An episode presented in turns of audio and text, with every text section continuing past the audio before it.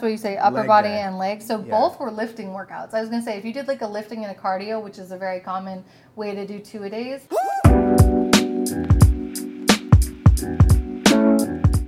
Daniel Legier says, We take BCAA and glutamine during our workouts. When you pull a two a day workout, we did upper body in the AM and legs in the afternoon. Nice job.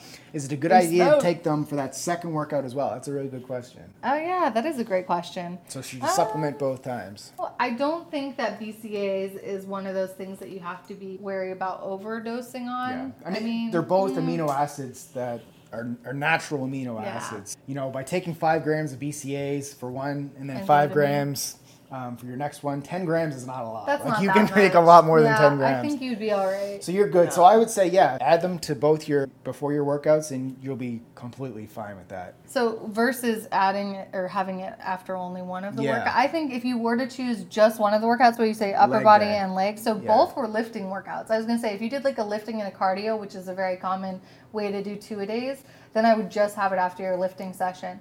But since both sessions were lifting, I would put it at both. Yeah. That's how I would decide. But, but don't forget, you're also getting those amino acids, the BCAAs and the, the glutamine in their protein shake if you're taking it after as well. So it's y it's not a it's not a mandatory, but it's not hurting you if you're doing it as well. Today's question of the day: Have you ever supplemented with BCAAs and glutamine, and did you like the results? So I also did a video on do you need to supplement with BCAAs? So if you want to go check out that video and learn more about BCAAs, click right over here.